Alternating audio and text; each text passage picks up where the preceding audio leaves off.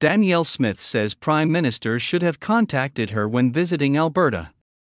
Alberta's Premier says the Prime Minister did not contact her about his visit to her province. Justin Trudeau made a similar move when he stopped in Saskatchewan in early 2023, connecting his reasons to that province's resistance to Ottawa's energy policies. Premier Danielle Smith said Mr. Trudeau spoke with Alberta media during which he managed to call Albertans fools, claimed the carbon tax was saving Alberta families thousands of dollars, and condemned anyone supportive of parental involvement in their child's education during a visit on February 21. Alberta has been calling for a pause on the carbon tax, which the government says is costing residents.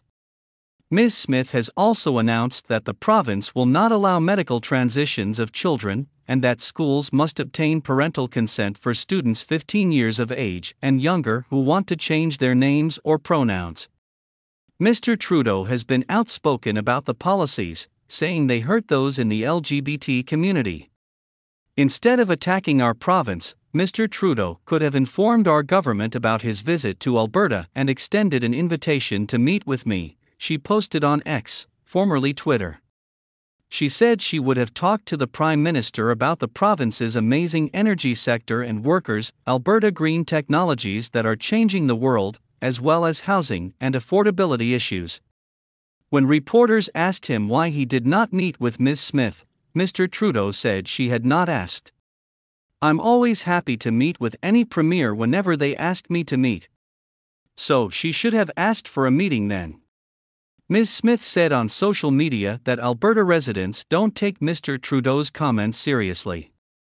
However, it is sad to see this Prime Minister, like his father before him, try to use Alberta as a punching bag to win votes in other parts of the country, she added. Next time the Prime Minister visits Alberta, I hope he calls my office to arrange a meeting as he did with the premiers of Ontario, British Columbia, and Manitoba. I await his call. Saskatchewan Premier Scott Moe said he was disappointed in Mr. Trudeau's decision not to meet with him during a stop in early 2023.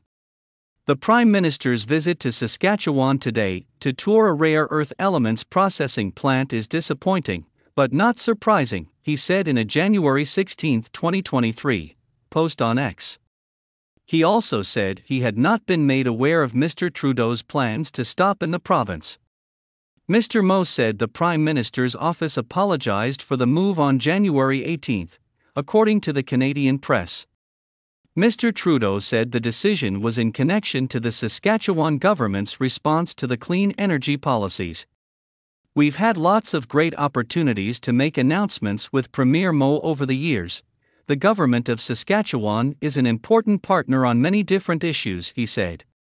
At the same time, we also know there's work to be done on encouraging the government of Saskatchewan to see the opportunities that companies and indeed workers are seeing in cleaner jobs, in the opportunities for cleaner energy projects. These are things that we're going to continue to work on. Mr. Trudeau's decisions to not meet with the premiers comes as tensions have been rising between the two provinces and the federal government. In October 2023, both Mr. Moe and Ms. Smith put pressure on Mr. Trudeau to pause the carbon tax on home heating sources. The request was made after Ottawa put a three year pause on the tax for home heating oil.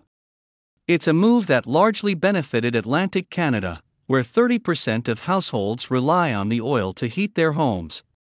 Alberta launched a national ad campaign to push back against draft electricity regulations proposed by Ottawa. We are sending a message to Ottawa no one wants to freeze in the dark, Ms. Smith said in a social media post on September 29. This campaign is about energy security and affordability for every Canadian. Saskatchewan and Alberta have also resisted Ottawa's push to curb carbon emissions by 2030. Both provinces' economies are driven largely by natural resources, and they say that some of Mr. Trudeau's policies will hurt the industry and the economy. As of January 1, 2024, Mr. Moe's government has stopped collecting the carbon tax on home heating sources, including natural gas. Noé Chartier, the Canadian press, Isaac Teo, and Matthew Horwood contributed to this report.